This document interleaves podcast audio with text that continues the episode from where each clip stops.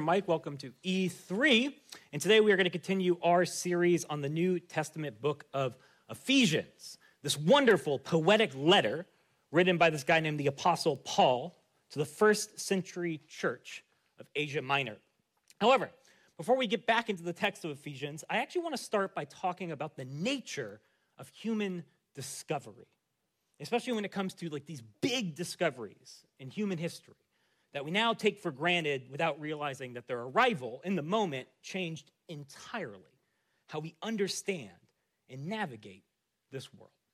A few examples. First, obvious one electricity. Who likes electricity? Air conditioning. I heard an amen earlier for that. I mean, talk about something that we take for granted, right? But the discovery and the growth in our understanding of how electricity works throughout the 18th and the 19th centuries truly transformed everything about how we live. I mean, to an extent that's almost impossible for us to fathom. Technologically, it transformed life itself. We're talking about refrigeration, robotics, light, navigation, even our understanding of what it means to be a human being changed because of this. The realization that our brains, our nervous systems function and communicate through electrical impulses. Think about that. This discovery gave us an insight into what it means to be this, a human being. Simply put, this moment of discovery, this capacity to understand and harness electricity reshaped our world. Another one, the discovery of the antibacterial properties of penicillin.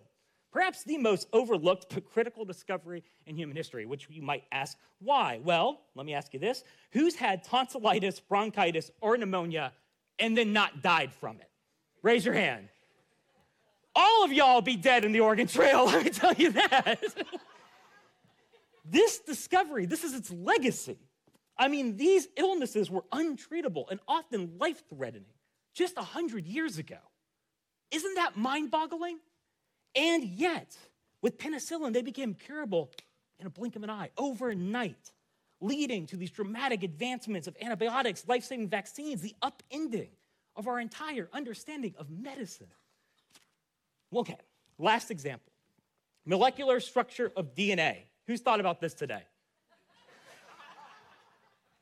most of us definitely do not think about this in our daily lives. In fact, most of us grew up with a pretty innate understanding that this is the building block of life, right? We all saw Jurassic Park, yes?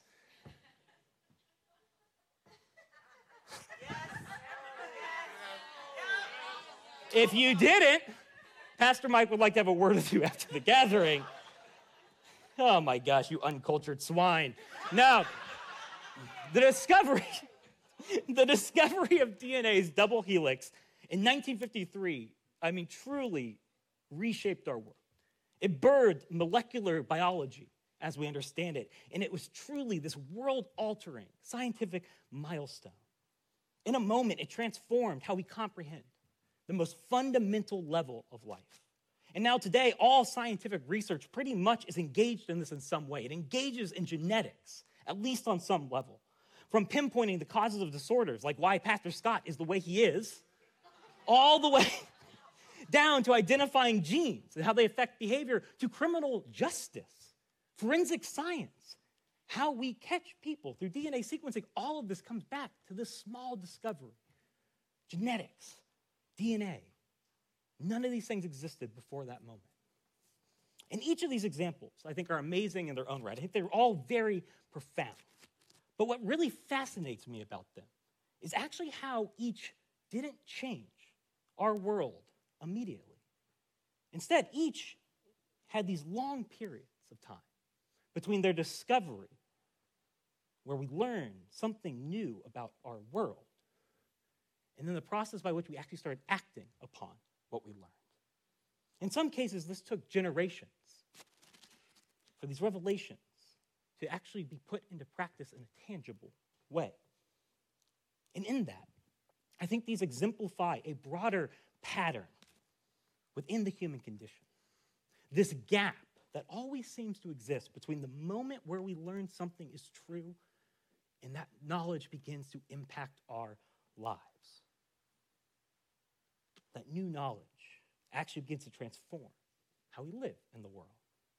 I find this so interesting, right? A major discovery reveals in an instant something that's always been true, even if we've been unaware of it, some unknown but fundamental reality of our universe. Yet, that head knowledge alone doesn't actually produce change, does it? No. For change to occur, we also seem to need this slow process of wrestling, doubting, and reflecting to actually accept reality as it is, to open our minds to this new understanding, and to actually get changed by the implications and the possibilities that they reveal in these moments of discovery. For them to actually start impacting how we navigate our world. Does anyone know what I'm talking about? And beyond big discoveries, I mean, I'll just tell you that's also true for my life. I can know something new, but for it to actually change me, that is a much, much longer process than an instant thing that happens. This is seemingly just the nature of human change. This gap between knowing a truth and living into it, that long, steady work of bridging our heads with our hearts and our feet and our hands and our actions in the world. Anyone know what I'm talking about? And I start here because in today's section of Ephesians, Paul is going to engage this gap directly when it comes to the context of Christian life transformation exploring how Jesus invites us into this profound discovery about the very nature of our universe, revealing a truth that's always been true and yet simultaneously is so all encompassing, so world shattering that it requires a lifetime to actually unravel its implications and for it to sink down into our bones, into our identity, into our actions and our lives in this world. That's where we're going to go today. But first, recall where we've been so far in Ephesians. Thus far, for three chapters, Paul's been retelling Christ's story, laying out how through Jesus, God's begun restoring all of creation and drawing all people into this new, united, divine family of renewed human beings living under the cosmic lordship of Christ. However, in today's text, what we're going to see is that Paul's going to change course, actually, kind of dramatically. He's going to shift his focus through this prayer that he uses as a transition from retelling Christ's story to pretty direct ethical exhortation, which is actually going to comprise the entire second half of this letter, shifting from abstract cosmic theology to real, tangible, practical instruction about how we are to live after we embrace Christ's cosmic story of renewal as our own. And it's a beautiful but tragic prayer that he uses here for this transition. And that's because I want you to remember in the previous section, Paul ended his writing by marveling about how God continues to work through him despite him being where? Does anyone remember? In prison, a Roman prison cell awaiting his imminent execution. A reality that led Paul to express some deep concern over how this might negatively impact these communities that he helped plant and that love him, which isn't abnormal. Paul actually wrote several of his letters in the New Testament from jail. However, this is what's interesting about Ephesians. You see, usually when Paul has a reflection like this, a reflective moment about his incarceration, he follows it with some sort of expression of hope that's meant to uplift the community he's writing to, praying that his circumstances are changed and he'll be able to visit them again soon. This is Paul's pattern. This is what he does in almost every other prison letter, but he does not do that in Ephesians.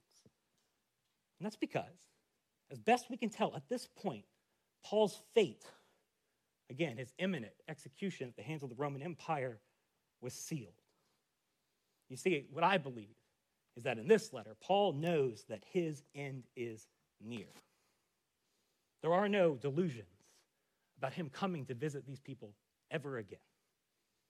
And thus, rather than making empty promises, Paul instead prayerfully points them elsewhere for encouragement and hope in the midst of this sorrowful news. We pick up in Ephesians chapter 3 verse 14 where Paul writes this. For this reason I kneel before the Father, from whom every family in heaven and on earth derives its name. I pray that out of his glorious riches he may strengthen you with power through his spirit in your inner being, so that Christ may dwell in your hearts through so, kneeling before God, Paul begins with what in Greek is actually a pun. Fun fact it's two Greek words that share the same root. He reminds these Ephesians that all human families or patria come from the same source, God the Father or Pater. Ha ha ha. You guys got the joke? Paul was a funny guy, let me tell you. in doing so, this is what I think Paul's trying to do. He's trying to ground the opening of this prayer in one of Ephesians' central themes this reminder that everything and everyone comes from one creator who is actively at work in all circumstances throughout the cosmos. In other words, Paul's like, I know this hurts, but remember that no matter what happens to me, regardless of how things look or feel, regardless if you never see me again, you have to remember one God reigns and created this entire universe. And that God is at work in the business of creating peace, even in the hardest circumstance. And with that reminder front and center, Paul begins what I think is one of the more beautiful prayers of the New Testament. Praying that God would strengthen their inner being, which in Greek refers to one's will, really one's gut, that deep internal space that directs our thoughts and actions, even when we're not thinking about it. An inner strengthening that Paul describes as coming from this free, infinite well of divine power and assurance that's always available to be drawn upon by Christ's disciples through prayer. In other words, what Paul does is he urges them to, through prayer, find the strength that only comes by surrendering to God's Spirit. To, through prayer, develop an inner, gut level trust that God will keep working within them, even when the road gets hard a gut level knowing that no matter what, they can know for a fact that God is still growing Christ's story in them, which has already taken root in their lives. I mean, it's such an uplifting image, is it not? It makes sense when you think about it. As the conclusion for Ephesians' first half, you see, Paul's laid out Christ's story which they've already entered into. And now he's just reminding them that living into that story with all of its implications will take a commitment and a perseverance and a trust and a decent amount of time, really their entire lives, to start unpacking. And he's urging them to continue that work, to remember that becoming new human beings through Jesus isn't just about acquiring head knowledge. Like we get the right facts and boop, I'm a new person. No, letting Christ's story saturate our identity, our daily life. Y'all, that's a lifelong experience of spirit led transformation. For Paul, it's one that's always grounded in this one central, fundamental truth of the gospel story. He continues, and I pray that you, being rooted and established in what? Love, may have power together with all the Lord's holy people to grasp how wide and long and high and deep is the love of Christ, and to know this love that surpasses knowledge, that you may be filled to the measure of all the fullness of God. Now, to Him who is able to do immeasurably more than all we ask or imagine, according to His power that is worked within us, to Him be the glory in the church and in Christ Jesus throughout all generations, forever and ever. Can I get an amen? Whoo! Paul's throwing a fastball kneeling before God. Paul actually begins this beautiful prayer. He continues it with this reminder that the source and the object of divine strengthening are understanding and experiencing of one thing, and that is God's love. That is where our inner strength comes from. That is where we grow in our knowledge of. That is apparently, according to Paul, the skeleton key that's going to unlock this whole Christian life. In particular, though, it's a specific kind of love encapsulated within this Greek term agape. Let me hear you guys say agape. Agape. And I've taught on this before. It's a, you're probably sick of me talking about it all. You see, this is really important though. We have to understand what this word means because in the New Testament Greek, it recognized different kinds of love, right? For friends, family, partners, etc. And thus it used different words for each. English, however, which is an incredibly stupid language, uses the same word for all of it. The same word love is used for me saying that I love my wife and me saying I love tacos, even though I mean different things when I say each of those sentences. And if you don't, you need to talk to me after the gathering. It's important that we understand that when love appears in Scripture, it's oftenly meaning different things. We have to understand that because we don't know what type of love is being referenced in a text, we're probably going to miss its meaning. And that is especially true for agape love. Because for many of us as Western people, when we hear love, we think of emotions, right? Warm and fuzzy feelings, butterflies in the tummy. Am I correct? But that is absolutely 100% not what agape means. When Christ tells us to agape our enemies and those who persecute us, he's not telling us to have warm and fuzzy feelings about the people who might crucify us on a Roman cross. He is talking about something else He's talking about this agape form of love, which is not about emotions, it's about one's will. It's a love grounded in our worldview, not our emotions. A love defined by commitment, the radical, unwavering commitment to look at human beings as having inherent dignity and value, and then from that, choosing to seek their good no matter what, regardless of their response or our judgment of them. That is a powerful concept. And agape is the love that is most associated with God in the Bible. In the Gospel of John, we read that agape describes how God so loved the world that he sent his only son, not to condemn it, but to save it. In Matthew, Jesus says that agape is found perfected in the God who sends rain upon the wicked and the good alike, who loves his enemies, who looks at humanity and commits to seeking our good, regardless of who we are, what we've done, or how we've lived in this life, which is good news. Am I right? That's the love that Paul is talking about here. And according to him, what the gospel is fundamentally about is that Jesus revealed this agape love, not just being a characteristic of God, but as being the bedrock reality of this entire universe of which God created. Which, am I right? Paul describes the breadth of God's love in this text throughout creation how wide, long, high, full, deep, all to say that Jesus revealed agape as embedded in the very fabric of reality. That God's agape permeates everything, that there is not an inch of our entire infinite, expanding, created cosmos that is not touched, sustained by, and saturated with God's divine, self giving love. And if that isn't mind blowing enough, Paul gets even more out there by stating that apparently this all encompassing cosmic love of God isn't distant, it's not abstract, that somehow, paradoxically, it is both infinite and as close as our breath, something that we can intimately know and freely experience right here, right now. Because notice, Paul's prayer here wasn't for the Ephesians to do something, to acquire or earn access to this divine love. He wasn't saying, hey, just wait till you die.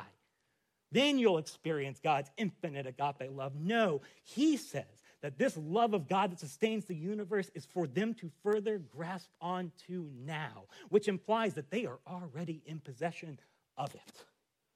Apparently, this love is something that call, is calling them to in greater and greater degrees. Realize that they are already rooted in, that only their acceptance and awareness of its reality can grow, not its presence, not its availability, strength, or amount in their life.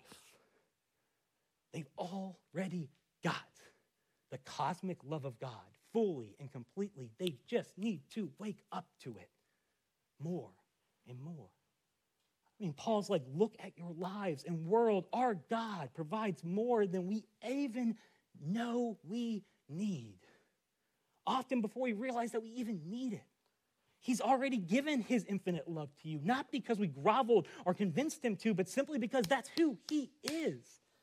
This is a God who is infinitely generous as a creator, who is committed to seeking the good of what he's created no matter what, whose agape love is at the foundation of all things. It exists, this place, because he wills it so. Out of love. Are y'all tracking with me? Paul says that's who's at work within creation in you. That's a God you can trust regardless of your circumstances. And for Paul, that's the starting point for all transformation, all change, which we're going to describe, which he's going to go on to describe over the second half of Ephesians, where he lays out what it looks like to embrace this love and to turn our will and our life over to a God that it defines. That's for next week. No, no, for today, I want to just sit with this vision of the universe because for me it's stunning and honestly it kind of challenges me in some major ways. You see, I am a thinker. I'm a person who lives up here. Anyone else? I tend to engage my world primarily through my brain, through knowing stuff about it, which is good. I think there's many a time, that that is the most important and most valuable way to engage parts of this creation. But simultaneously, this prayer reminds me that thinking isn't the only form of knowing, that some truths transcend head knowledge and can only be known in our hearts, in our guts. Truths like this one that we live in a universe saturated in divine love, which is easy to shrug off as sappy emotionalism. But that's, that, I think that would be a mistake. Because imagine how this Ephesian community was tempted to understand their universe in the Roman Empire.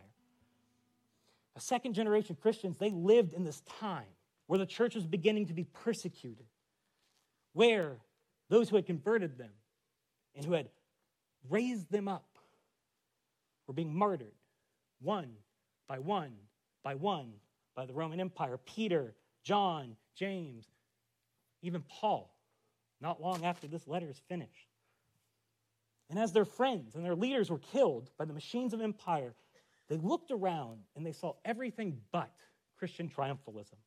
They saw coins marked with Caesar, huge pagan temples like the Temple of Artemis, symbols of Roman power on every street corner. All while they huddled together, not in these monstrous buildings, but in these scared, poor, marginalized communities that met in hidden house churches. And in that, do you think it was easy for them to believe that Jesus was king? That God's love defined their reality? Do you think it was easy for them to look out at that landscape and assume that love, not power, violence, brutality, greed, oppression would rule the day in the story of their world. Y'all, it must have taken extraordinary strength to remain loving, kind, compassionate, faithful in the midst of such a world. Y'all, that's what this prayer is for. It's for the prisoners and the martyrs, the broken and the mourning, for anyone whose life has gotten shattered and it needs mending by a power greater than themselves because they have tried with all their might to fix it and they just can't. It's a prayer that reminds us that regardless of our circumstances, of the tumult swirling around us, of our suffering and our longing for a better world, that regardless of what false gods and Caesars may say, the core of our reality is not defined by chaos, despair, darkness, fear, defeat, but rather the glorious, victorious, available, present, strong, infinite agape love of our Creator God. Paul reminds scared and broken people you are rooted in Christ, the bedrock of reality, and He loves you infinitely because you exist. That's it. And y'all, that's anything but hollow emotionalism. I need that message. Y'all, I find it so hard to walk this American landscape and believe that love is the foundation of this place. And I don't think I'm alone. I think many of us hold a story about the universe that says it's founded on anything but love that it's founded on hate, fear, scarcity, greed, emptiness, nihilism. Believing that God's love, not those things, defines our world is as hard of a task as it comes, even on a good day, much less when I look out in the face of chaos and war. When every commercial screams that my value is earned, that I'm incomplete until I find fullness in buying whatever the next object some corporation tells me I need is. When every voice pushes me towards a worldview that tells me that my universe is defined by scarcity, not generosity, not abundance, and competition, not unity, violence, not peace, whispering that I'll never have enough and I'll always need more, and that the good life is living in comparison to my neighbor while always wanting what I do not have. Am I preaching yet? Does anyone know what I'm talking about? And y'all, that's poison. It just makes us sick.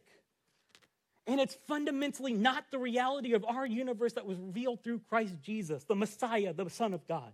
No, in Jesus, our universe's story was revealed to be under the direction of an infinitely wise, generous, and loving God, who in trust we can know is always present and working in us. For Paul, Jesus revealed a God whose agape love saturates every atom in this universe. You go to the farthest star, and guess what you'll find?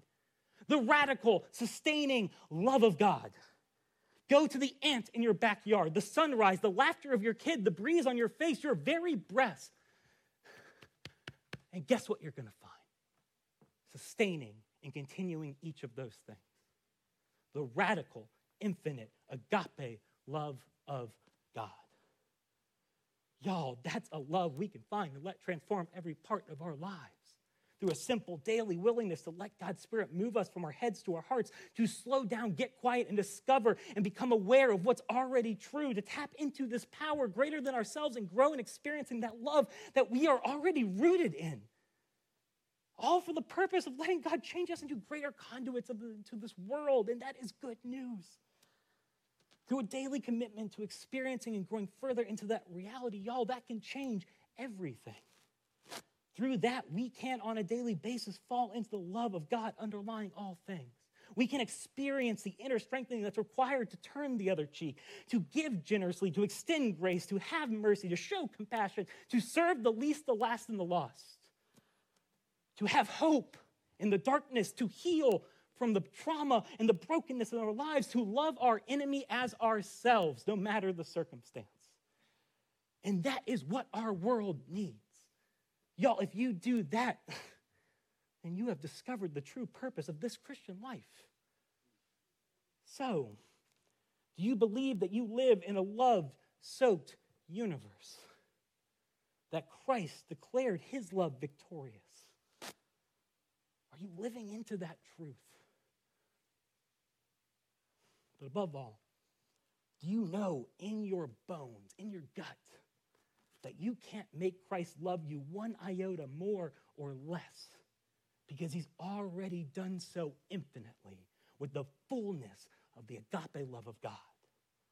And that love alone holds the ultimate word on your life. Amen. Amen. Let's worship.